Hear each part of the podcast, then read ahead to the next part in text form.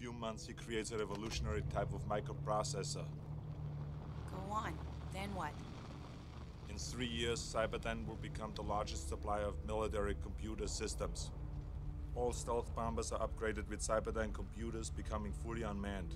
Afterwards, they fly with a perfect operational record.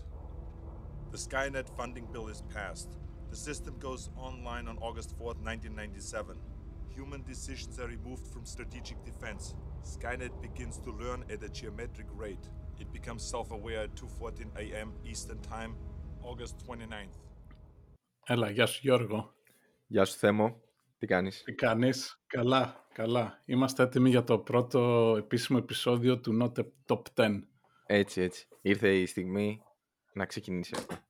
Ναι. Με το πρώτο επεισόδιο. Είναι, ναι. είναι ιδανική αυτή γιατί εδώ στο το Λονδίνο είναι πολύ μίζερο αυτές τις μέρες. Έχει, έχει τον κορονοϊό, είναι όλα κλειστά, καιρός, χάλια. Είναι... Τώρα μπαίνει ο Φεβρουάριος, είναι... Podcast είναι ό,τι πρέπει, ας πούμε. Το... Εδώ πέρα είναι Για το χειρότερα.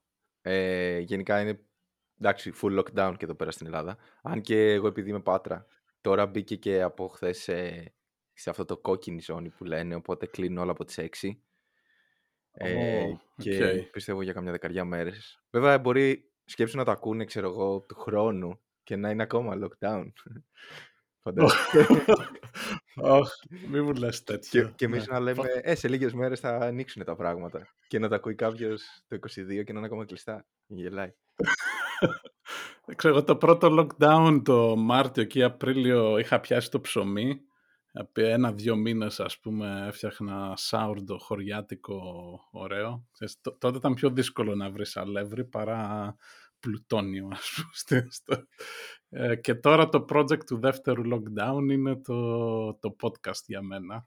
Είχε και ένα μισό lockdown στην Αγγλία τον Νοέμβριο, αλλά δεν κλείσαν τα σχόλια και δεν ήταν τόσο σκληρό. Ήταν τότε που πήρες το Τώρα είναι μικρόφωνο. πιο δικό. Τώρα το πήρα το μικρόφωνο. οκ. ναι. Οκ. Αν και το θέμα των ημερών δεν είναι το lockdown, αλλά το Wall Street Bets, το GameStop και ό,τι έχει γίνει. Πη- με πήρε- το short- πη- αγόρα, α- αγόρασες GameStop. Όχι. Games... Νομίζω ότι... έχω, ε, έχω ψωνίσει από αυτούς βασικά. Όταν ήμουν στην Αμερική που ήμουν το 2003 με 8 Μμμ. ε, πήγαινα στο μαγαζί, είχα PlayStation και όντως τότε δεν είχε online πολλά πράγματα. Ήταν όλα με δισκάκια. Οπότε είχα πουλήσει, είχα πάρει παιχνίδια. Δεν τους πίστεψες όμως, δεν Το- επένδυσες σε αυτούς; Όχι. Ε, Κακό. Ε, ε, ε, είναι καλό, επειδή είναι και τεχνολογικό αυτό, είναι καλό επεισόδιο να το συζητήσουμε σε, σε άλλη σεζόν ίσως, όταν έχουν κατασταλάξει λίγο τα πράγματα. Ισχύει. Μπορεί επίσης να το Ε. ακούνε να έχει χρεοκοπήσει ήδη, ξέρω εγώ, το GameStop. Ναι. Αλλά Ε, εντάξει. εντάξει, για, για, για την ώρα θα αφοσιωθούμε στην ε, επιστήμη. Οπότε αυτό που είχαμε πει θα κάνουμε ε, 7 επεισόδια θα είναι η πρώτη σεζόν που θα είναι τα αγαπημένα μας θέματα επιστήμης και τεχνολογίας από, το, από τη δεκαετία που μας πέρασε. Αφού ε, διαφωνήσαμε το ποια είναι η δεκαετία που μας ανέλησε στο intro πότε ξεκινάει. ναι, από συ- ένα το συν δέκα. πλην ένας χρόνος τώρα, εντάξει. Εντάξει, στον περίπου. Έτσι κι αλλιώς το πρώτο θέμα είναι το 1997, οπότε είμαστε ήδη out of context. Ναι. Ε, λοιπόν, και θα, θα πούμε για την τεχνητή νοημοσύνη. Πριν ξεκινήσουμε κα- να εμβαθύνουμε, να, ε, ήθελα να φέρω ένα άγχος που έχω πάντα όταν γράφω ή μιλάω κάτι, κάποια παρουσίαση με τεχνικά θέματα που ο κόσμος ίσως να, να θέλει να ενημερωθεί. Είναι ότι πώς θα γίνει να μην κάνουμε πολλά λάθη και να μην δίνουμε λάθος πληροφορίες. Γιατί, ε, εντάξει, έχουμε μια εξειδίκευση σε κάποιους τομείς, αλλά προφανώς όχι σε όλα τα θέματα που θα συζητάμε. Οπότε είναι απόφευκτο κάποιοι μας ακούν να ξέρουν παραπάνω και να κάνουμε εμείς λάθη. Οπότε αυτό πάντα με αγχώνει εμένα. Οπότε θα ήθελα να προτείνω ο τρόπος που να το λύσουμε αυτό είναι κάτι που είναι στα podcast χρησιμοποιείται αυτό το, το follow-up το οποίο είναι, δηλαδή αν δούμε ότι κάτι είναι λάθος, ε, θα το κάνουμε αντρέ σε επόμενο επεισόδιο, μάλλον στο επόμενο αμέσως. Θα λέμε ότι ξέρετε παιδιά το τάδε και τάδε που είπαμε δεν ήταν ακριβώς σωστό και αυτή είναι η σωστή απάντηση. και μπορούμε να κάνουμε edit και τα show notes του προηγούμενου επεισοδίου να λέμε ότι by the way αυτό δεν ήταν σωστό και για διόρθωση δείτε το επεισόδιο τάδε.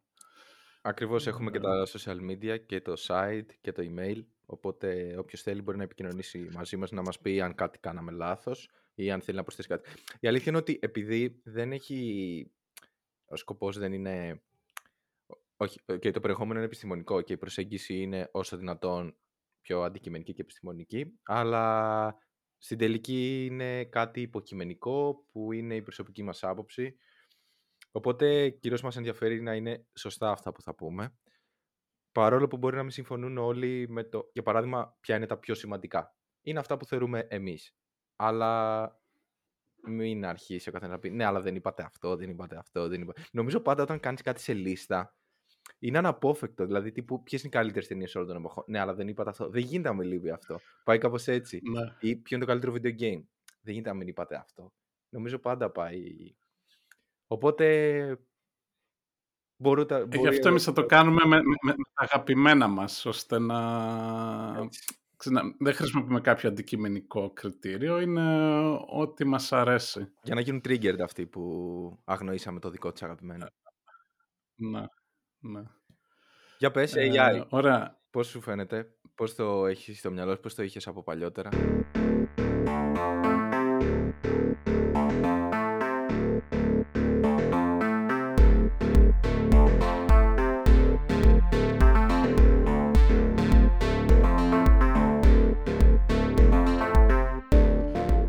Ε, λοιπόν, να πω ότι διαλέξαμε την τεχνητή μου ημοσύνη γιατί είναι ένα... Βασικά και και εγώ ασχολούμαι, είναι και της μόδας ε, τα τελευταία χρόνια, πέντε χρόνια και τουλάχιστον και επίσης έχει αναζωπηρωθεί και ερευνητικά αλλά και στην ευρύ, στο κοινό ας πούμε. Οπότε να υπάρχουν αρκετές ερωτήσεις ε, τι είμαστε, τι, τι γίνεται με αυτό που θα πάει το πράγμα. Ε, να σου πω για μένα πώς ξεκίνησε, επειδή είμαι σαν, πιο παλιός. Το, το, ε, θυμάμαι μεγαλώνοντας στα τα εφηβικά μου χρόνια και άρχισα να καταλαβαίνω και από το 90 και μετά. Ε, ε, θυμάμαι μερικά πράγματα πολύ χαρακτηριστικά. Το, όσοι είναι της ηλικίας μου τα θυμούνται. Ε, σίγουρα υπήρχαν δύο-τρεις ταινίες. το Terminator εξολοθρευτής ήταν μεγάλη υπόθεση τότε γιατί είχε το, το cyborg που σκέφτεται σαν άνθρωπος και και το Skynet το κομμάτι, η εταιρεία που στέλνει τα ρομπότ πίσω και αποκτάει νοημοσύνη από μόνη της. Η σούπερ κακιά εταιρεία. Ε, ναι, ναι. Ε, μετά το 97, θυμάμαι πολύ χαρακτηριστικά που είχε γίνει με τον Deep Blue της IBM το παιχνίδι σκάκι με τον Κασπάροφ, όπου για πρώτη φορά έπαιξε άνθρωπος εναντίον υπολογιστή και κέρδισε ο υπολογιστής. Οπότε για μένα τουλάχιστον ήταν και για πολλούς pivotal σημείο εκεί ότι α, εδώ κάτι γίνεται, ας πούμε, οι υπολογιστές ξέρεις, μπορούν να νικήσουν ε, ανθρώπους. Ε, και επίσης θυμάμαι και μια ταινία το 2001 με το όνομα ακριβώς Artificial Intelligence, δεν ξέρω αν την έχεις δει. Είναι του, του, είναι του Spielberg, η οποία είναι ακριβώς ένα είναι, παίζει το παιδάκι από την έκτη αίσθηση και κάνει ένα ρομπότ πάλι που μπορεί να σκέφτεται και το, το κλου της ταινίας είναι ότι έχει προγραμματιστεί αυτό το ρομπότ παιδάκι να αγαπάει. Οπότε αυτό... Οπότε νομίζω αυτά τα χρόνια, ειδικά 95, 92, 2001 βγήκε αυτό, ήταν πολύ τα ρομπότ που σκέφτονται Ε, μετά το, νομίζω, προσωπικά το άφησα για αρκετά χρόνια, μέχρι και το ξανάπιασα μετά όταν και λόγω δουλειάς και άρχισα να καταλαβαίνω λίγο πιο πολύ τα τεχνικά πράγματα, το οποίο θα τα συζητήσουμε, μιας και φτάνουμε και στη δεκαετία που μας ενδιαφέρει. Okay. Λοιπόν, εσύ προφανώς είσαι πιο νέος, δεν ξέρω, είχες, τι εμπειρίες είχες από τεχνητή νοημοσύνη, τι λοιπόν, εντύπωση; Κοίταξε να δεις, πιστεύω ότι τουλάχιστον στο, στην pop κουλτούρα είναι συνειφασμένο το όλο θέμα με τη τεχνητή νοημοσύνη με τα ρομπότ. Δηλαδή, καταλήξαμε περισσότερο το πρακτικό κομμάτι του AI να είναι ένας αλγόριθμος στον υπολογιστή. Αλλά στο μυαλό μας όλοι το έχουμε ότι αυτό πρέπει κάποια στιγμή να μπει σε ένα μεταλλικό πράγμα με πόδια και χέρια και να μας σκοτώσει. Δηλαδή, Ναι. είναι δετερμινιστικό ότι αυτό πρέπει να γίνει. Τα ρομπότ δηλαδή είναι συνυφασμένα. Υπήρχε νομίζω ένα καρτούν, το The Iron Giant, το σιδερένιος γίγαντας νομίζω που θυμάμαι που το έβλεπα παιδάκι. Λ- Λοιπόν, αυτό το έχω ακούσει, δεν το έχω δει ποτέ. Ναι. Είναι στη λίστα. Είναι του Brad Bird της Pixar που έκανε μετά τα Incredibles και όλα αυτά. Ναι, το οποίο είναι έτσι πολύ ωραίο και σου δείχνει, σου δείχνει βασικά το πώς ε, το ρομπότ εκεί πέρα συνδέεται με το παιδάκι και γίνονται φίλοι και τέτοια. Ε, οπότε γενικά πιστεύω ότι πάει μαζί ρομπότ και τεχνητή νοημοσύνη. Βέβαια, στο Terminator και στο Skynet μας έφερε, πιστεύω, το, η δαιμονοποίηση μιας εταιρείας τεχνολογίας πιστεύω οφείλεται και στο pop culture. Δηλαδή, ίσως η πολεμική προς την Apple, το Facebook, την Google, οφείλεται στο γεγονός ότι «Α, προς τα εκεί το πάνε». Εκεί που είδαμε το Skynet, ξέρω εγώ. Τέλος πάντων, οι πιο πρόσφατες ταινίες που έχω δει ήταν ε, έτσι που σχετίζονται με το Ex Machina. Νομίζω μπορεί να το έχεις δει. Α, ναι, αυτό είναι φοβερή ταινία. Πολύ να καλό. τη- Και, έχ- Είναι ακριβώς αυτό, ναι, ναι, τέλεια. και έχω δει και το Hair, ο δικός της, ο, ναι, κάπως έτσι, δικός της, κάπως έτσι πρέπει να μεταφράζεται. Είναι το, η αντωνυμία η αγγλική, το οποίο σε αυτό και καλά ο πρωταγωνιστής έχει ένα AI που είναι σαν παρέα του και σχεδόν ερωτεύεται με αυτό το AI. Ναι, μπράβο, το έχω δει και εγώ. Καλή και αυτή η ταινία. Καλό ήταν, Joaquin ήταν λίγο- Phoenix. Ναι, γιατί γενικά σου φέρνει λίγο ότι το βλέπεις και μετά από λίγο σκέφτεσαι «Ok, αυτό θα γίνει κάποια στιγμή». Θα γίνει commercial και επειδή είναι έτσι οι εταιρείες τεχνολογίας πιστεύω ότι τύπου το να σε αγαπήσει θα είναι ίσως κάποιο microtransaction μέσα στο... Αλλιώς θα σου μιλάει άσχημα, ξέρω εγώ. Ή άμα θες να βρίζει κάποιον, ε, θα πρέπει να το πληρώσεις παραπάνω. Τέλος πάντων. Ε, γενικά, ναι, η εντύπωση με το AI είναι αυτή, ότι είναι συνυφασμένη με, το, με τα ρομπότ και μ, αν και, και θέλω να κλείσω με αυτό, υπάρχει, πιστεύω στο μυαλό μας ότι η τεχνητή νοημοσύνη είναι κάτι κακό, ενώ τα ρομπότ μπορεί να μην είναι απαραίτητα κακά. Δηλαδή έχουμε και από cartoons τύπου Wall-E και λοιπά, ή όπως είπαμε το Iron Giant, ότι α, είναι ωραία τα ρομπότ, ξέρω, είναι καλά, μπορεί να έχουν συναισθήματα για τους ανθρώπους.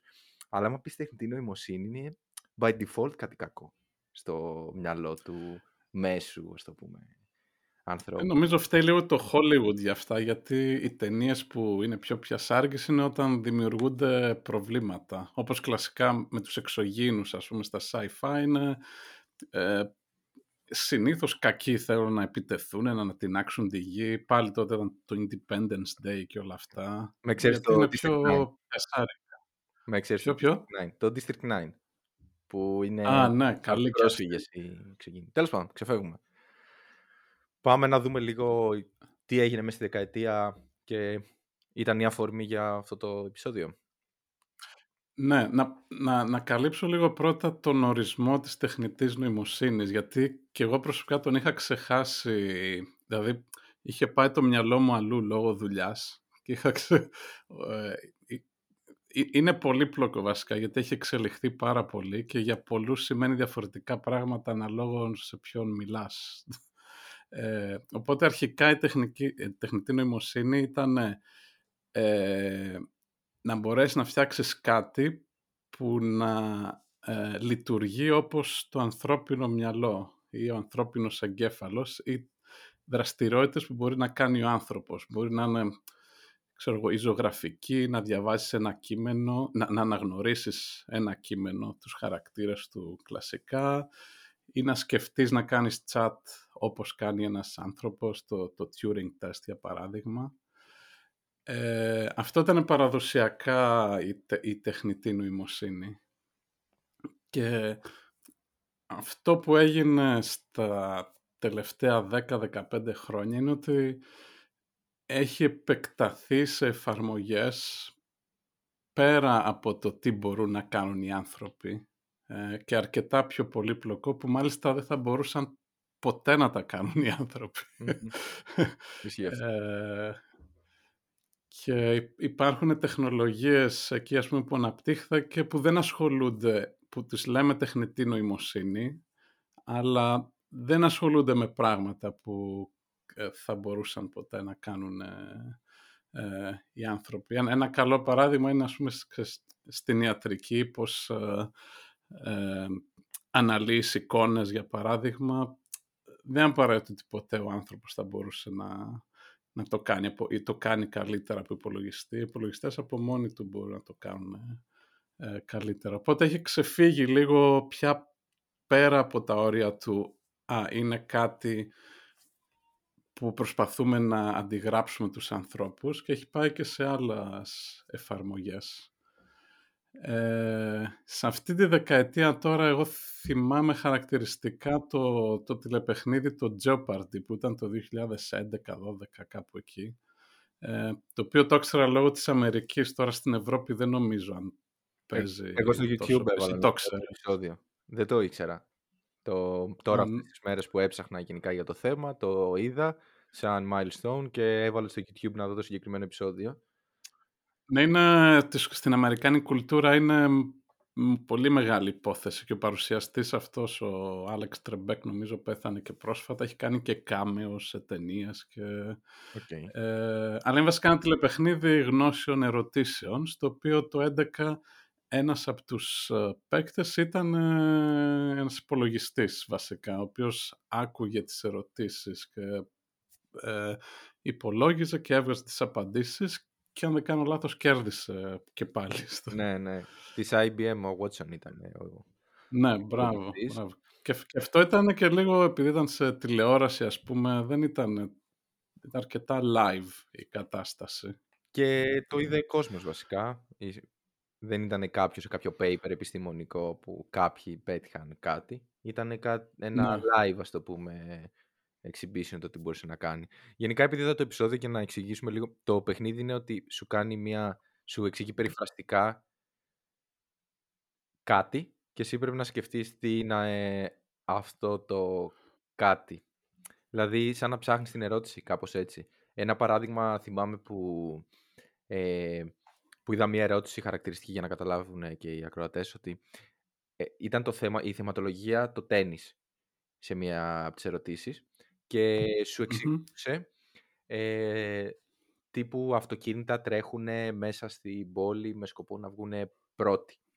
Και έλεγε ποια είναι η λέξη και εννοούσε την το ράλι. Το οποίο είναι και στο τέννις ράλι όταν παίζει ο ένας τον άλλον. Τη... Μπράβο, ναι. Ή το Νάσο, το Ace, έλεγε κάτι με τα αεροπλάνα που πάλι και εκεί πέρα υπάρχει στο vocabulary, στο aviation, στην αερο... αεροναυπηγική, ξέρω εγώ. Υπάρχει σαν έκφραση. Οπότε πρέπει να κάνεις μια συνδυαστική γνώση, ας το πούμε. Είχε και μερικά άλλα τύπου ότι ε, στην τάδε πόλη έγινε αυτή η ληστεία τότε και έγινε αυτό. Ποια ήταν αυτή η ληστεία, ξέρω κάπως έτσι. Και λες, α, έγινε αυτό. Μπράβο, ναι. Τέτοιο στυλ ήταν η ερωτήση. Οπότε ήταν οι συνδυαστικές... Πρέπει να πάρεις feedback από όλα αυτά που αναφέρει για να σκεφτείς ποια είναι η απάντηση. Κάπως έτσι αυτό ήταν το επεισόδιο και φυσικά ναι, νίκησε το, το Watson. Ο Watson. Το επόμενο θα έλεγα, γενικά να πούμε ότι δεν θα πάμε ακριβώς με χρονολογική σειρά, αλλά με θεματικές ας το πούμε. Ε, ε Το επόμενο που θέλω να σχολιάσω είναι για το AlphaGo της DeepMind, το οποίο γενικά το Go μπορεί να λέγεται και Go βασικά, γιατί είναι νομίζω κορεάτικο, κινέζικο. Είναι ένα παιχνίδι, αρχικά το Go, το οποίο έχει ένα, ε, ένα ας το πούμε, ταμπλό από 19 επί 19 κουτάκια και ο σκοπός είναι ο εξής. Ο κάθε παίχτης έχει άσπρα και μαύρα πετραδάκια, stones, και γίνεται το εξής. Ένα λάξ, ο καθένας βάζει σε οποιοδήποτε σημείο ένα πετραδάκι. Νικητής είναι αυτός που έχει τα περισσότερα στο board. Και πού είναι τώρα το έξυπνο σε όλο αυτό; Ότι αν περικυκλώσεις το πετραδάκι ενός άλλου, το παίρνεις. Είναι η capture και φεύγει από το board. Ωραία. Να. Δεν έχω παίξει ποτέ μου, απλά για τους λόγους του podcast έκανα να δω λίγο πώς γίνεται. Και το 2016 το AlphaGo κατάφερε να νικήσει τον Ευρωπαίο Παγκόσμιο Πρωταθλητή μετά το 17, αν δεν κάνω λάθος, κατάφερε να νικήσει τον παγκόσμιο πρωταθλητή, έναν ε, Κινέζο ή Κορεάτη, αν θυμάμαι καλά. Και αυτό Ο Λί, Λί Ζέντολ νομίζω Κάπως λέγεται, έτσι, ναι, που ναι. είναι... Ναι, έχει, έχει γίνει και ένα ντοκιμαντέρ νομίζω, υπάρχει δωρεάν στο YouTube μάλιστα, μπορούμε να βάλουμε το link, που είναι ακριβώς γι' αυτό το πώς έγινε και πώς ετοιμάστηκε η ομάδα και πώς ήταν τα παιχνίδια. Ε, διάβαζα ότι τέλος πάντων ο αλγόριθμος αυτός, το training που έκανε βασιζόταν σε παιχνίδια των pro, των επαγγελματιών και έβλεπε Ναι. διάφορα σπαρτίδες, ας το πούμε, από αυτό το παιχνίδι και σιγά σιγά έμαθε να παίζει και αυτό. Το εντυπωσιακό είναι ότι το 18 βγήκε μια έκδοση που λεγόταν AlphaGo Zero, η οποία ποια ήταν η καινοτομία της, ότι πλέον αυτή έπαψε να βλέπει παιχνίδια ανθρώπων και άρχιζε να παίζει με τον εαυτό της για να γίνεται καλύτερη. Το αποτέλεσμα ήταν ότι όταν αυτή η έκδοση, η AlphaGo Zero, έπαιξε εναντίον της έκδοσης που είχε νικήσει τον παγκόσμιο πρωταθλητή, την νίκησε 100-0. Δεν κατάφερε. Οπότε πλέον βλέπουμε ότι όχι απλά μπορεί να γίνει καλύτερη από τον άνθρωπο η τεχνητή νοημοσύνη σε συγκεκριμένα πράγματα, σαφώς ορισμένα βέβαια, ε, αλλά μετά από ένα σημείο μπορεί από μόνη της να εξελίσσει τον εαυτό της και να γίνεται ακόμα καλύτερη. Και ακόμα καλύτερη. Ναι, να αναφέρω σας εδώ για την τεχνική αυτή, το, το machine learning που λέμε, το οποίο δεν ξέρω αν υπάρχει στα ελληνικά αντίστοιχη, πο- πώς μεταφράζεται. Μηχανική μάθηση. Μάθηση, Κάπως έτσι νομίζω, ναι, έτσι πρέπει να μεταφράζεται. Δεν μου αρέσει, θα, θα, θα το λέω machine learning. Το. Ναι. Ε, ο- ο- ε, είναι η βασι... μία από τις βασικές τεχνικές, ίσως και η πιο βασική που πώς προγραμματίζονται αυτοί οι αλγόριθμοι της τεχνητής νοημοσύνης, που ουσιαστικά τους δίνεις δεδομένα από ε, στοιχεία που υπάρχουν, π.χ. παρτίδες AlphaGo ή ερωτήσεις του Jeopardy ε, ή φωτογραφίες, ας πούμε, αν είναι ένας αλγόριθμος που προσπαθεί να βρει αν είναι μια γάτα ή ένας σκύλος. Ξέρω, του δίνεις εκατοντάδες χιλιάδες φωτογραφίες από γάτες και εκατοντάδες χιλιάδες φωτογραφίες από σκύλους και τους λες αυτή η φωτογραφία είναι γάτα, αυτή η φωτογραφία είναι σκύλος ε, και μαθαίνεις ουσιαστικά πώς περίπου είναι αυτές οι εικόνες και όταν του δώσεις μια άγνωστη φωτογραφία μπορεί να πει μετά αν είναι γάτα ή σκύλος γιατί έχει δει όλες τις προηγούμενες. Ε, οπότε και το AlphaGo και το... Είχε, έτσι είχε προπονηθεί ο αλγόριθμος με παρτίδες εκτός από αυτή την έκδοση όπως ανέφερε στη Zero η οποία Πλέον ε, σαν, αυτό της. εκπαιδεύτηκε με παρτίδες του αυτού του. Και δεν είναι, σταματάει μόνο εκεί αυτό. Ε, το 2017 ε, από την ε, εταιρεία την OpenAI ε, στο e-sport παιχνίδι Dota 2 έγινε μια ας το πούμε, έγινε ένας αγώνας στο παγκόσμιο πρωτάθλημα στον τελικό όπου η τεχνητή νοημοσύνη το, μπο- ένα μποτάκι δηλαδή, το OpenAI, έπαιξε one versus one, ένα v ένα, με έναν από τους καλύτερους επαγγελματίες παίχτες σε αυτό το παιχνίδι, το Dendy. Okay.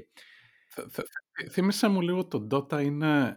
Το Εγώ ξέρω ας πούμε το League of Legends και, και Fortnite. Είναι σε αυτό, είναι Battle Royale στυλ. Πώς είναι το Dota; Μη τα λες αυτά, εντάξει. Το Dota είναι αυτό που τα ξεκίνησε όλα αυτά, γιατί ήταν mod από το Warcraft το 3 της ε, Blizzard. Α, οκ. Από εκεί ξεκίνησαν όλα. Και το League of Legends. Καμία σχέση το Fortnite. Απλά από εκεί ξεκίνησε και το Heroes of Newerth και το League of Legends και κάποια στιγμή απλά το Dota 2 είναι η next version που το βγάζει η Valve που έχει το Steam. Τέλος πάντων. το κατέχω. Για το, το online gaming δεν το κατέχω ιδιαίτερα. Δηλαδή, Οκ. έχω παίξει λίγο League of Je- Legends και είχα, μιλ- είχα γνωρίσει έναν άλλο τύπο που έπαιζε Dota και δεν ξέρω, μισιούνται αυτοί οι Dota με τους League of Legends. Το- Ε, υ- υπάρχει μία... Ας το πούμε ποιο είναι καλύτερο. Αλλά τέλος πάντων, δεν θα μπω σε, αυτό- δεν θα μπω σε αυτό το τρυπάκι να πω ποιο είναι καλύτερο. Εγώ πάντως ναι, Dota ναι, sorry, έλα. Ε, έπαιζα και το πρώτο Dota, έπαιζα και το 2. Οπότε, τέλος πάντων, το AI νίξε τον ε, παίχτη αυτόν που είναι πρώτο Dendy, ε, ο οποίος έχει υπάρξει παγκόσμιος πρωταθλητής, αλλά όχι τη συγκεκριμένη χρονιά και θεωρείται από τους καλύτερους σε αυτό. Τώρα, ποιο είναι το σημαντικό στην όλη υπόθεση πίσω από το OpenAI; Αρχικά να πούμε ότι πριν φτάσει να, ε, η έκδοση αυτή να παίξει με τον παγκόσμιο πρωταθλητή, υπήρχε μια άλλη έκδοση, το OpenAI 5, το Το οποίο τι έκανε; Αυτό είχε πέντε μποτάκια. Γενικά το παιχνίδι είναι 5 εναντίον 5. Το, εξι... το Okay. exhibition αυτό έγινε 1v1. Αλλά γενικά το παιχνίδι είναι 5 εναντίον 5. Το 5 εναντίον 5 κατάφερε να κερδίζει παίχτες Dota 2, αλλά όχι professionals. Το σημαντικό ή milestone στην όλη υπόθεση ήταν ότι για πρώτη φορά είδαμε τεχνητή νοημοσύνη να συνεργάζεται μεταξύ της. Γιατί πλέον έχεις πέντε παίχτες, δεν είναι ένας εναντίον ενός. Οπότε υπάρχει θέμα communication, ότι επικοινωνεί π.χ. ο παίχτης που ελέγχει τον bot στο, στη μία μεριά του χάρτη, ας το πούμε, με τον άλλον και έχει πλέον Είχε, στρατηγική. ας πούμε, πέντε, πέντε instances Έχει- AI που τρέχανε χώρια και έπρεπε να επικοινωνούν. και να έχουν στρατηγική μεταξύ τους. Ε, αυτό ήταν το OpenAI 5. Ε, και μετά έχουμε το OpenAI που νίκησε τον, ε, σε 1v1 τον, ε, παγκόσμιο, πρω- τον πρώην παγκόσμιο πρωταθλητή τον Τέντι, το οποίο αυτό προπονήθηκε παίζοντας με τον εαυτό του. Τώρα, ποιο είναι το σημαντικό και το καινοτόμο; Τα παιχνίδια και το σκάκι που είδαμε από το Deep Blue και το AlphaGo έχουν το εξής χαρακτηριστικό. Σαν παιχνίδι ε, που είσαι εσύ απέναντι στον αντίπαλό σου, έχεις ένα ταμπλό και κάνει κινήσεις να αλλάξει ο ένας και ο άλλος. Έχεις την ικανότητα να βλέπεις τις κινήσεις του άλλου και να προβλέψεις κινήσεις του άλλου με βάση αυτά που κάνει. Σε ένα video game όμως δεν είναι απαραίτητο αυτό, γιατί για παράδειγμα ο άλλος μπορεί να είναι σε κάποιο μέρος του map που δεν έχεις οπτική επαφή, οπότε ένας κανονικός παίκτης, ένας άνθρωπος, φαντάζεται ότι μήπως είναι εκεί, μήπως είναι εκεί και αν έρθει.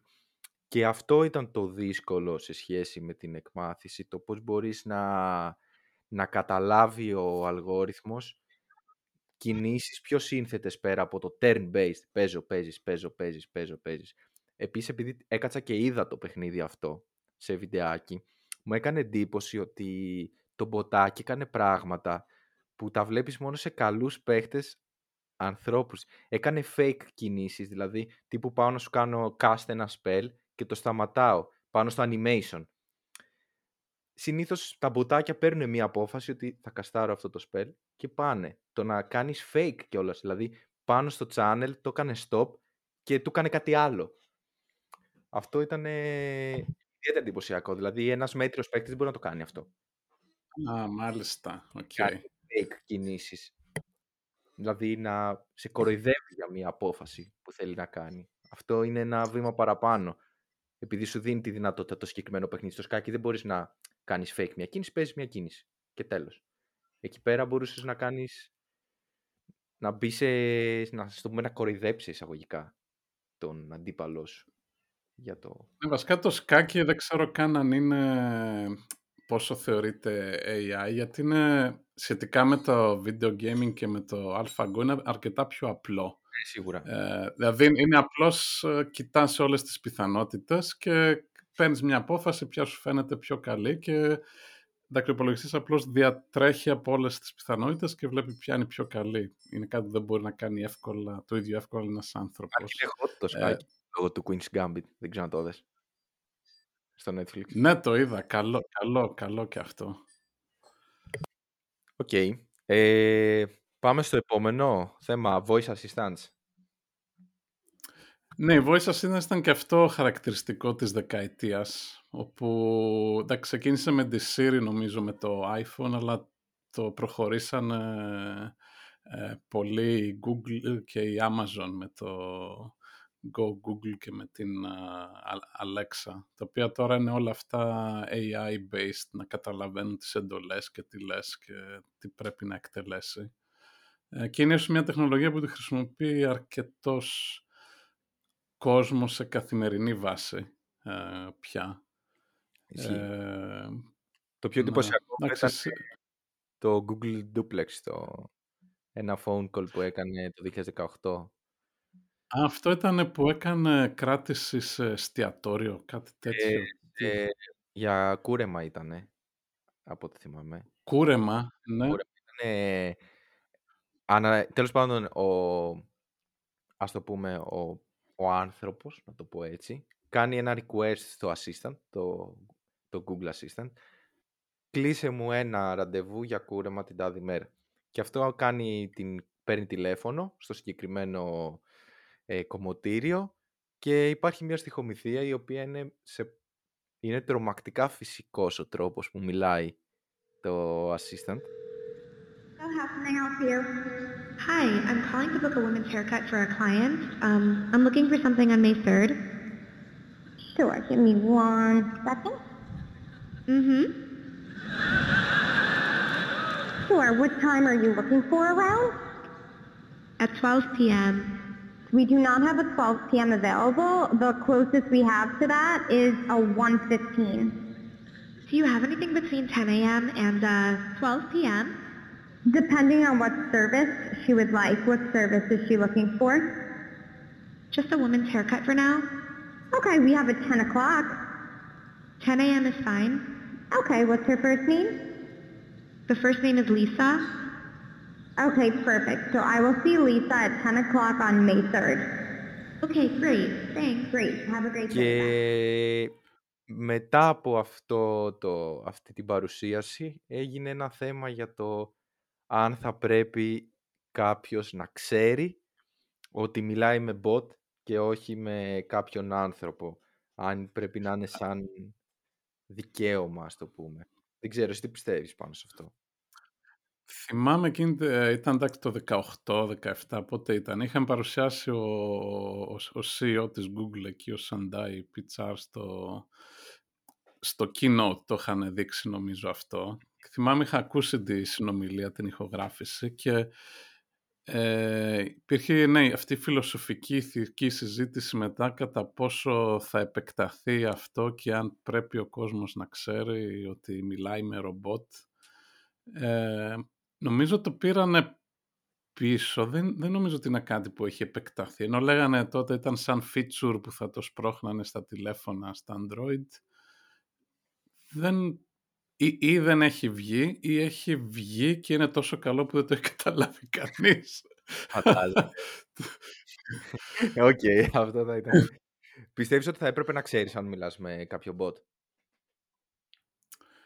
Νομίζω ναι. Όπο, όπως παίρνεις μηνύματα στο, όταν, που λέει sent from my iPhone ή στάλθηκε από το iPhone ή, ή υπάρχει ακόμα η δυνατότητα αν στη, στο iMessage, το ξέρω στα τηλέφωνα, μπορείς να μιλήσεις και να κάνει transcribe το κείμενο και να πάει στον άλλον το μήνυμα και βάζει μια γραμμούλα από κάτω που λέει send with Siri ή κάτι τέτοιο για να ξέρεις ότι...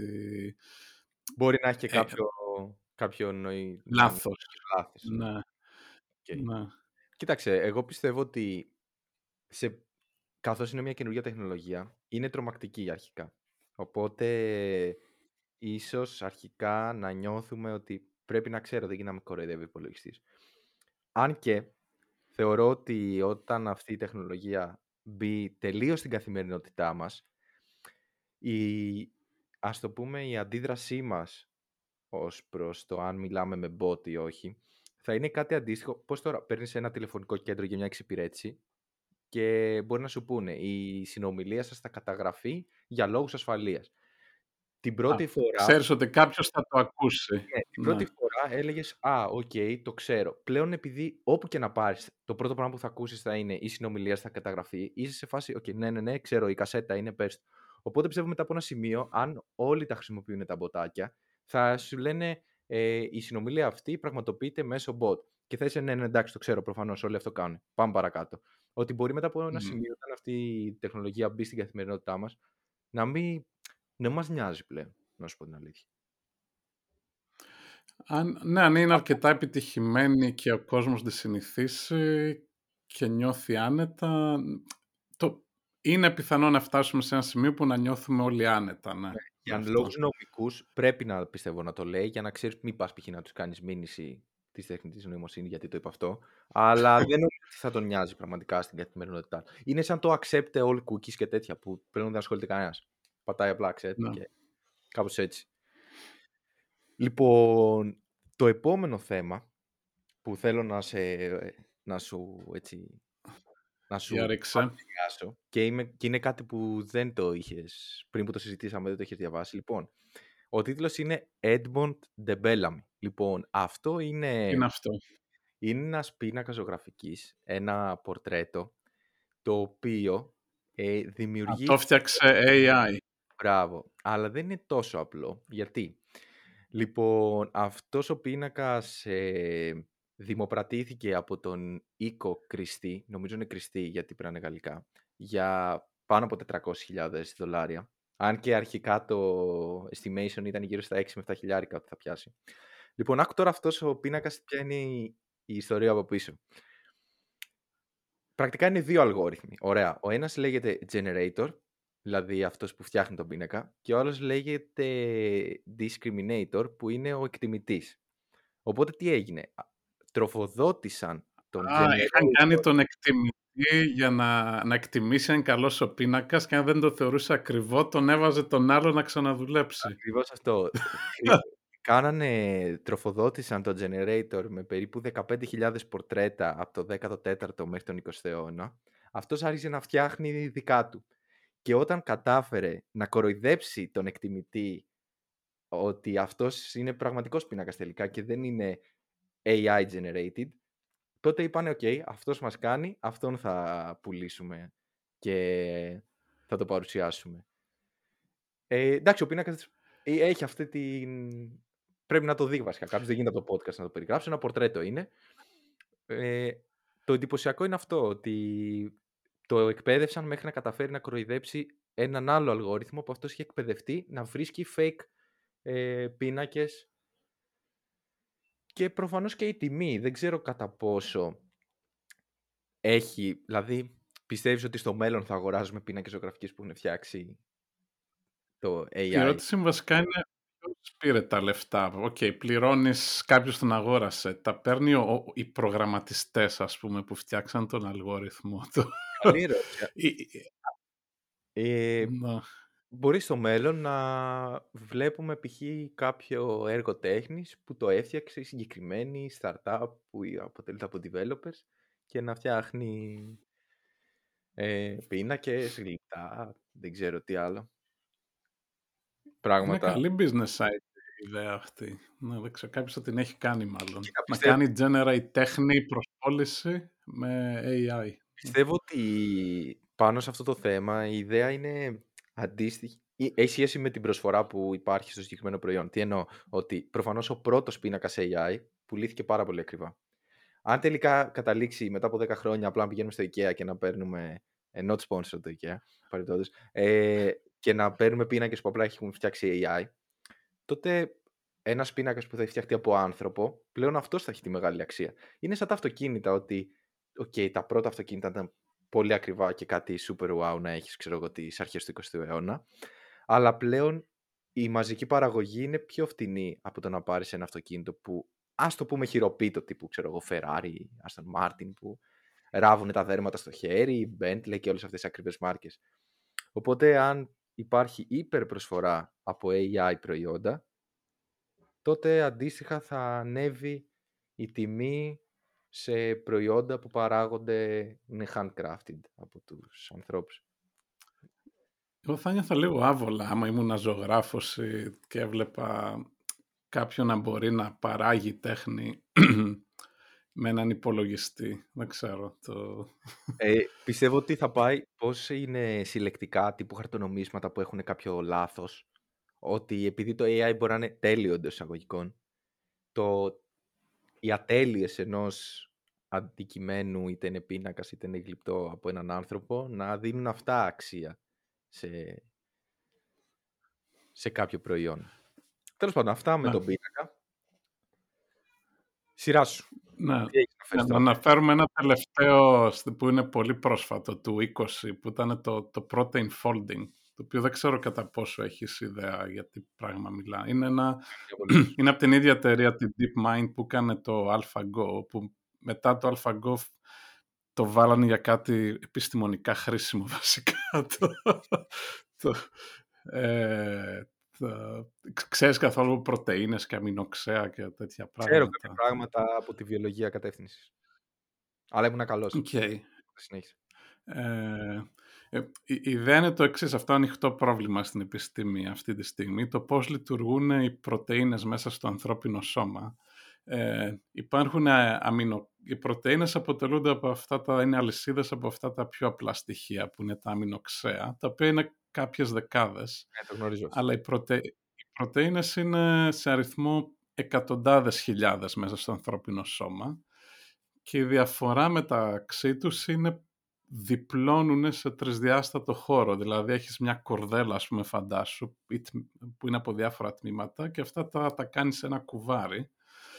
Ε, μέσα στο τρόπινο σώμα αυτό γίνεται συνέχεια και το πώς θα κάνει, θα διπλώσει η πρωτεΐνη, θα κάνει fold, καθορίζει το τι λειτουργία θα κάνει. Και η λειτουργία μπορεί να είναι να περνάει αντισώματα ή να μεταφέρει ας πούμε κάποια συστατικά μέσα από το κύτταρο ή έξω ε, με τον κορονιό καλή ώρα είναι μια πρωτεΐνη στις άκρες του, αυτό το spike, η, η κορώνα που ουσιαστικά τρυπάει μέσα το κύτταρο ε, και προσπαθεί πολλοί κόσμος να καταλάβει πώς ακριβώς διπλώνει πρωτεΐνες γιατί πολλές αρρώστιες για παράδειγμα όπως το Alzheimer ε, ή αλλεργίες προκαλούνται ότι δεν έχουν διπλώσει σωστά οι πρωτεΐνες.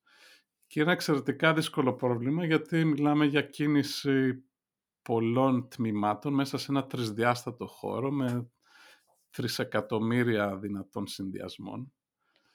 Ε, οπότε αυτό που έγινε φέτος, ε, πέρυσι μάλλον το 20, ε, δώσανε στην Alpha Folding, νομίζω λέγεται Alpha Fold, ε, αυτά τα αμινοξέα, δηλαδή πώς είναι η πρωτεΐνη πριν διπλώσει, και τους ζητάνε να προβλέψουν πώς θα είναι αφού διπλώσει. Και το, το πέτυχαν σε αρκετές πρωτεΐνες με ένα πολύ μεγάλο ποσοστό επιτυχίας, 90 κάτι τα 100.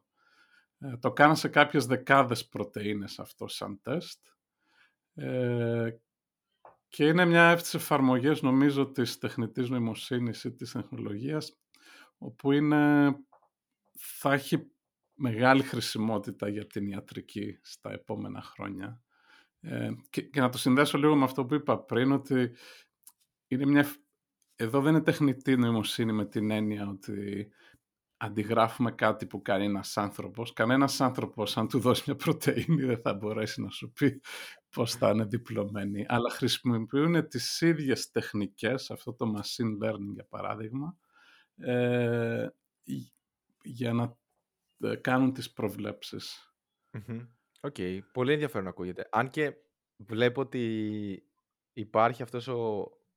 η κίνηση, ας το πούμε, στην επιστήμη με το machine learning, που πρακτικά ε, κάνεις bypass το simulation και πας στο μαντεύω. Δηλαδή, αντί να λύσω ακριβώς πράγματα εξισώσεις, φυσική κλπ. για να δω ποιο θα είναι δετερμινιστικά το αποτέλεσμα αν βάλω το α και εφαρμόσω φυσική και μαθηματικά και βιολογία και χημεία κλπ και πάρω το Β. Απλά παίρνω όλα τα πιθανά Β, τα βάζω σε έναν αλγόριθμο, μαθαίνει τα πιθανά αποτελέσματα και μαντεύει. Είναι μια ναι, που έχω ακούσει για και καλά ε, machine learning για λύση διαφορικών εξώσεων που πρακτικά παίρνει δύσκολες εξώσεις και από άλλες που λύνονται μαντεύει τη λύση άλλων. Δεν τις λύνει πρακτικά. Mm. ναι, αυτό, είναι, αυτό είναι καλή, για πες. Ναι. Είναι αυτό, ένα cheating ότι και καλά κάνεις bypass το simulation που μπορεί να παίρνει πολλή ώρα ή να χρειάζεται πολύ υπολογιστική ισχύ. Προφανώς και αυτό χρειάζεται υπολογιστική ισχύ. Αλλά... Ναι, αυτό είναι καλή πάσα για να το συνδέσω, γιατί δουλεύουμε αρκετά με αυτά τα machine learning στη, στη δουλειά, η ιατρική εφαρμογή. Ε, ένα παράδειγμα σαν αυτό που λες είναι ότι ε, ξέρω εγώ, αφήνεις μια, ένα, μια μπάλα να πέσει, ξέρω εγώ, από το ένα μέτρο ή από τα δύο μέτρα ε, και πρέπει να προβλέψεις σε πόση ώρα θα πέσει. Ξέρω εγώ, από, αν σου δώσω εγώ την απόσταση, ξέρω εγώ, έχω μια μπάλα από τα 5 μέτρα, από τα 2 μέτρα, σε πόση ώρα θα φτάσει το έδαφος. Στο οποίο ξέρουμε ότι υπάρχει μια απλή εξίσωση, ένας νόμος της βαρύτητας, όπου σου λέει ακριβώς το χρόνο αυτό. Αλλά μπορείς να βάλεις έναν αργόριθμο το οποίο να μην έχει ιδέα για το, το νόμο της βαρύτητας. Θα του, θα του δίνεις μόνο νούμερα, ότι όταν είμαι από τα 5 μέτρα φτάνει στα τόσα δευτερόλεπτα, από τα 2 μέτρα στα τόσα δευτερόλεπτα. Ε, και θα μπορέσει αυτός ο αργόριθμος να σου προβλέψει μετά σωστά κάποια άλλη άγνωστη, άγνωστο ύψος σε πόση ώρα θα φτάσει, χωρίς να έχει ιδέα από φυσική. Ε, αυτό σε πρώτη φάση δεν έχει ιδιαίτερο νόημα να το κάνεις, αλλά έχει νόημα όταν δεν ξέρεις από πίσω το πώς δουλεύουν τα πράγματα. Ακριβώς. Ε, για παράδειγμα, σε αυτό που χρησιμοποιούμε εμείς, ε, είναι, προσπαθούμε να μετρήσουμε τη γλυκόζη με, με ραδιοκύματα μέσα από το δέρμα, χωρίς να τραβήξουμε αίμα από το, ε, από το δάχτυλο, που είναι τα, οι κλασικοί μετρητές σακχάρου. Ε, και υπάρχει ένα κομμάτι που καταλαβαίνουμε πώς δουλεύει, δηλαδή το σήμα που μετράμε υπάρχει μια εξίσωση που το συνδέει με τη γλυκόζη. Αλλά μετά έχεις επιρροές όπως η θερμοκρασία του περιβάλλοντος ή αν κινείσαι, αν τρέχεις ή αν είναι υδρωμένο το δέρμα σου, τα οποία αλλοιώνουν το αποτέλεσμα. Οπότε εκεί εμείς βάζουμε ε, αυτές τις τεχνικές machine learning για να μας βοηθήσει να κάνουμε πιο ακριβή πρόβλεψη, γιατί δεν υπάρχει εξίσωση που να σου λέει okay, με την τάδε θερμοκρασία ή αν κινείσαι τόσο ή αν τρέχεις ή αν είσαι ξέρω εγώ, παιδάκι σε σχέση με 60 χρονών πώς αλλάζει η γλυκόζη σου. Ίσως και να υπάρχουν εξισώσεις για όλα αυτά, αλλά είναι πάρα πολύ δύσκολο να βρεθούν. Και μετά γίνεται πολύ είναι, και είναι πιο απλό να βάλεις ένα αλγόριθμο, να του δώσεις πολλά δεδομένα και να σου κάνει μια πρόβλεψη. Έτσι το χρησιμοποιούμε εμείς δηλαδή στη συγκεκριμένη συσκευή που αναπτύσσουμε και, και άλλοι βασικά στην ιατρική όλα αυτά με τα smartwatches και τα, τα βήματα και το πώς θερμίδες χάνεις και το πόσα βήματα έχεις κάνει ε, βασικά λειτουργούν πολύ, ή πόσες ώρες έχεις κοιμηθεί, λειτουργούν πολύ παρόμοιο τρόπο. Δηλαδή προπονούνται στο... έχουν δεδομένα από τους σένσορες που είναι ή ένας οπτικός σένσορας ή ένα αξελε, αξελερόμετρ, πώς είναι στα ελληνικά τώρα, επιταχυνσιόμετρο. Ναι. ε, σου λέει πώς έχει κουνηθεί και από αυτά μπορούν και σου βγάζουν ε, τις θερμίδες ή το πόσο μεγάλο είναι το βήμα σου κτλ. Ε, είναι αρκετά χρήσιμα. Δεν ξέρω, σε, σε σένα υπάρχει, στα, στα δικά σου χρησιμοποιείται κάπως η τεχνητή νοημοσύνη; Γενικά, στο... κοίταξε, τη φάση machine learning ψηλοπαίζει παντού στο, και στην αστροφυσική. Για... Απλά θα αναφέρω ένα έτσι πολύ σημαντικό επίτευγμα. Γιατί είναι αυτό που δεν γλιτώνει χρόνο από τον άνθρωπο, απλά πετυχαίνει πράγματα που δεν θα μπορούσε ποτέ ο άνθρωπος να βρει. Ε, το 2010 αν δεν κάνω λάθος, ε, βγήκε ένα paper στο Nature. Το, νομίζω η ομάδα ήταν από το... Αχ, που ήτανε, Harvard νομίζω. Ε, όχι, ήταν από το Stanford.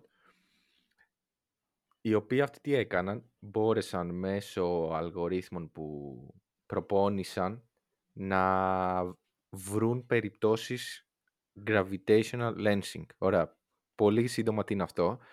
Ότι και καλά σε μια αστρονομική εικόνα που βλέπεις το διάστημα βαθιά, δηλαδή όχι να δεις ξέρω, το φεγγάρι και το Δία, ε, με πολλούς γαλαξίες κλπ. Αν έχεις ένα πολύ μαζ...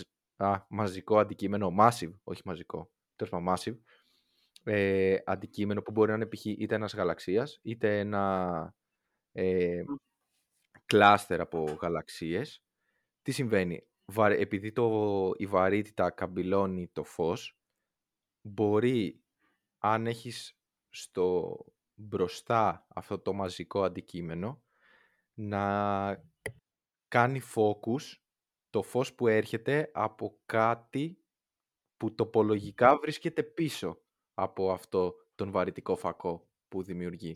Οπότε σκέψτε εξής, έχεις ένα κλάστερ από γαλαξίες, έχεις έναν άλλο γαλαξία από πίσω, που κανονικά δεν μπορείς να τον δεις, αλλά λειτουργεί σαν φακός το κλάστερ, βαρυτικός. Το φως ε, ε, ε, κάνει attract το φως, ας πούμε, το καμπυλώνει. Το, το φως όπως ένας φακός καμπυλώνει. Ναι, βασικά το, το κλάστερ καμπυλώνει το χωροχρόνο και επειδή το φως ταξιδεύει πάνω σε αυτό, αναγκαστικά ακολουθεί και αυτό την ίδια γεωμετρία. Τέλος πάντων γίνεται σύνθετο. Το γαμάτο ποιο είναι στο συγκεκριμένο paper, ότι τα, αυτό το αποτέλεσμα αυτού του φαινομένου είναι κάποια features στην εικόνα που ξέρεις ότι δεν μπορεί να είναι από ευθεία παρατήρηση. Πρέπει να έχει συμβεί το συγκεκριμένο φαινόμενο για να δεις συγκεκριμένα χαρακτηριστικά. Στα πολύ φωτεινά αντικείμενα είναι πολύ έντονο, είναι prominent αυτό το πράγμα. Οπότε λες, α, να, εκεί έχω gravitational lensing φαινόμενο. Okay. Αλλά με τον αλγόριθμο που προπόνησαν μπορούσαν να βρούνε πολλές άλλες περιπτώσεις με πάρα πολύ μικρά features που δεν μπορούσε με το μάτι να καταλάβεις και να βρεις και να αναγνωρίσεις. Α, μάλιστα. Αυτό ήταν το, ας το πούμε. Okay. Αυτά λοιπόν για το AI, έτσι. Ναι, ας κλείσουμε λίγο για να μην τραβήξουμε και πάρα πολύ, κοιτώντας λίγο προς το μέλλον που το βλέπουμε να πηγαίνει και... Εντάξει, ούτε, ούτε την επιφάνεια δεν έχουμε καλύψει βέβαια. Είναι αυτό που σου είπα στην αρχή, ε... γιατί δεν είπατε αυτό. Ναι. Ε... Δεν ξέρω, εσύ πώς, πώς βλέπεις, ξέρω εγώ, σε 5-10 χρόνια πώς, πού θα πάει αυτό το αντικείμενο, πώς θα χρησιμοποιείται; Κοίτα, εγώ μπορώ να πω και για 50 χρόνια, γιατί είμαι 27, οπότε μπορώ να πω και για 50 χρόνια. Πες 50, ναι. Ε, κοίταξε να δεις, πιστεύω ότι αρχικά το πρώτο βήμα έχει γίνει με την έννοια ότι το AI, το machine learning και όλα αυτά είναι στην καθημερινότητά μας. Δηλαδή, τύπου βλέπεις αγγελία για δουλειά ζητείτε machine learning engineer, AI, AI Καλά, ναι, ναι, ναι. Που δεν υπήρχε. Ε, οπότε θα γίνει κανονικά ένα επάγγελμα. Τώρα το κατά πόσο θα έρθει στο σημείο τύπου, όπως έλεγα πριν, να φτιάχνει έργα τέχνης ή να είναι προγραμματιστής στο AI και να γράφει ο ίδιος κώδικα, ένα, μια τεχνητή νοημοσύνη να γράφει κώδικα, ξέρω εγώ, που να φτιάχνει κάτι άλλο. Ή τα αυτόνομα αυτοκίνητα, για παράδειγμα, είναι κάτι που δεν το αναφέραμε και σίγουρα έχει πολύ. Ίσως να το πούμε σε κάποιο άλλο επεισόδιο. Ε, Αυτό από μόνο του ναι, άλλο, ολόκληρο επεισόδιο τι γίνεται εκεί. Νομίζω ότι απλά θα συνηθίσουμε να ζούμε μαζί με την τεχνητή νοημοσύνη παντού. Παντού, δηλαδή θα υπάρχει στα πάντα. Στην αρχή πιστεύω θα είναι κάτι το εντυπωσιακό, δηλαδή θα βγει η πρώτη τηλεοπτική σειρά που το σενάριο έχει γραφτεί από μια, ένα AI. Και θα το βάλουμε να το δούμε γιατί, όπα, είναι κάτι σημαντικό. Αλλά μετά νομίζω ότι θα γίνει κάτι mainstream σε πολύ βάθος Δεν νομίζω ότι είναι κάτι που θα κατακτήσει τον κόσμο με την κακή έννοια. Λες να το ακούνε μετά ναι. από ένα χρόνια το podcast και να έχει κατακτήσει και να μας κάνει delete το αλγόριθμος στο podcast γιατί προειδοποιούμε τους ανθρώπους για την επερχόμενη καταστροφή. ελπίζω, πως, ελπίζω πως όχι, δεν πρέπει να μείνει αυτό. Από κάποιο AI. όποτε, όποτε κάνεις προβλέψεις είναι πάντα ρίσκο. Ναι. δεν θα τα ακούς μετά στο μέλλον. Ε, ναι, ένα, ένας, δύο-τρία σχόλια από μένα, τρία μάλλον για, για, για κλείσιμο. νούμερο ένα ότι ε, υπάρχουν παραδείγματα AI τα οποία είναι λιμένα και έχουν κάνει move on. Ένα απλό παράδειγμα είναι αναγνώριση χαρακτήρων σε κείμενο που παραδοσιακά ήταν μόνο ξέρεις, να, δεις, να διαβάσεις ένα τυπωμένο κείμενο. Είναι κάτι που οι υπολογιστές το λύσανε πολύ εύκολα πια. Και είναι ένα πολύ εύκολο πρόβλημα γιατί έχεις μόνο, ξέρω εγώ, 20 τόσους χαρακτήρες και κάποια σύμβολα, ξέρω εγώ. Πρέπει να αποφασίσεις, δεν είναι AlphaGo ή σκάκι. Και δεν το αναφέρουμε σαν AI αυτή τη στιγμή. Λέμε αναγνώριση χαρακτήρων, ξέρω εγώ, και είναι πολύ στάνταρ. Έχει λυθεί. Και το σκάκι, ας πούμε, έχει, έχει λυθεί στο, στους υπολογιστές. Ας πούμε, το οποιοδήποτε υπολογιστής μπορεί να παίξει πολύ καλύτερα από ανθρώπους. Ε, αυτό που δεν μου αρέσει πολύ που γίνεται τώρα και που δημιουργεί μπέρδεμα, τον έφερα λίγο και στην αρχή του επεισόδιου, είναι ότι βαφτίζει ο κόσμος σε AI τις τεχνικές που χρησιμοποιούνται ή χρησιμοποιόντουσαν για το AI. Για, να φέρω ένα παράδειγμα, για να καταλάβουμε ο κόσμος από τι μιλάμε, από, τη μαγειρική. Πες ότι θες να μαγειρέψεις ένα, ξέρω, ένα, ένα μπούτι αρνί και το βάζεις στο φούρνο. Okay. Μία από τις τεχνικές είναι ότι θα ανάψεις το φούρνο και θα ψηθείς εκεί, θα το ψήσεις εκεί και θα βγει μαγειρεμένο. Ε, κάποια στιγμή έχεις ένα άλλο πρόβλημα, το οποίο είναι, ξέρω εγώ, θες να ζεστάνεις το σπίτι σου ή την κουζίνα γιατί ε, δεν έχεις θέρμανση, whatever reason. Και βρίσκεις ότι αν ανάψεις το φούρνο, μπορείς να επιτύχεις το ίδιο αποτέλεσμα. Θα, ζεστά, θα ζεσταθεί αυτό το σπίτι. Ε, δηλαδή μπορείς να χρησιμοποιήσεις το ίδιο πράγμα και για μαγειρική αλλά και για κάτι άλλο. Ουσιαστικά αυτό έχει γίνει με την τεχνητή νοημοσύνη τώρα. Δηλαδή υπήρχαν τεχνικές ε, της τεχνητής νοημοσύνης όπως το machine learning για τεχνητή νοημοσύνη, δηλαδή να παράξουν αποτελέσματα ε, παρόμοια με όπως σκέφτονται οι άνθρωποι και τα έχουν πάρει όλα αυτά και τα κάνουν σε άλλες εφαρμογές όπως το protein folding ή η εικόνα, το gravitational lensing που είπες ε, που δεν έχει, δεν αποσκοπεί ας πούμε να αντιγράψει τον άνθρωπο αλλά αυτές οι μέθοδοι τις λένε AI, τεχνητής νοημοσύνης με αποτέλεσμα αυτό να υπάρχει παντού τώρα. Δηλαδή, αν τώρα κάνεις proposal καλή ώρα και δεν λες μέσα AI, ναι, ε, ναι δε, δε, δηλαδή δεν δε σε κοιτάνε καν, ας πούμε, το, Εγώ καταλαβαίνω σε αυτό, αυτό το επίπεδο. Γιατί έψαχνα και, και... για τώρα και είναι παντού, ξέρω εγώ, παίζει. Να κάνουμε αυτό με AI, το άλλο με AI, το τρίτο με AI. Όλα θα ναι, γίνουν. Και δυστυχώς είναι οι τεχνικές που χρησιμοποιούν, που δεν, έχει, δεν αποσκοπείς στο ανθρώπου να νικήσεις στον άνθρωπο, αλλά είναι οι τεχνικές που χρησιμοποιούνται σαν εκεί.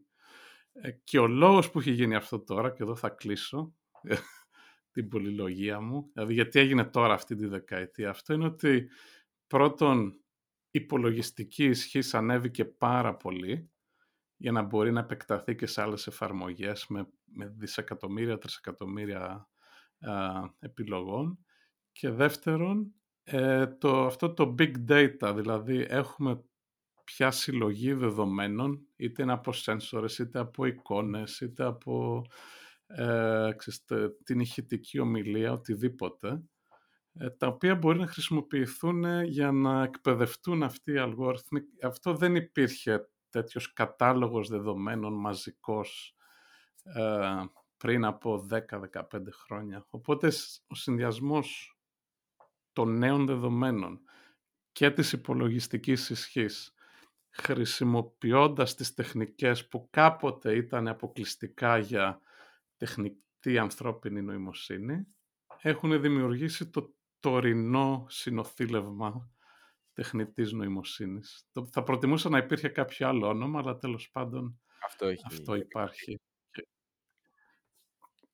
Αυτά. Αυτά λοιπόν, αυτό ήταν ε, το επεισόδιο για την τεχνητή νοημοσύνη. Την επόμενη εβδομάδα έχουμε πάμε στο διάστημα; Έχουμε ένα επεισόδιο, δεν θα πούμε ακριβώς, αλλά θα, έχει, θα είναι σχετικά με το διάστημα και περιπέτειες στο διάστημα, σημαντικά πράγματα που έγιναν την τελευταία, με αφορμή πράγματα που έγιναν την τελευταία δεκαετία. Αυτά λοιπόν. Ευχαριστούμε που μας ακούσατε, όποιος κατάφερε να ακούσει μέχρι εδώ πέρα. Ωραία, ευχαριστώ Γιώργο. Είχαμε πει για 30 λεπτά, βγήκαμε μία ώρα. Εντάξει, θέλουμε προπόνηση σε αυτό. Καλά πήγε αυτό. Λοιπόν, έγινε. Γεια χαρά.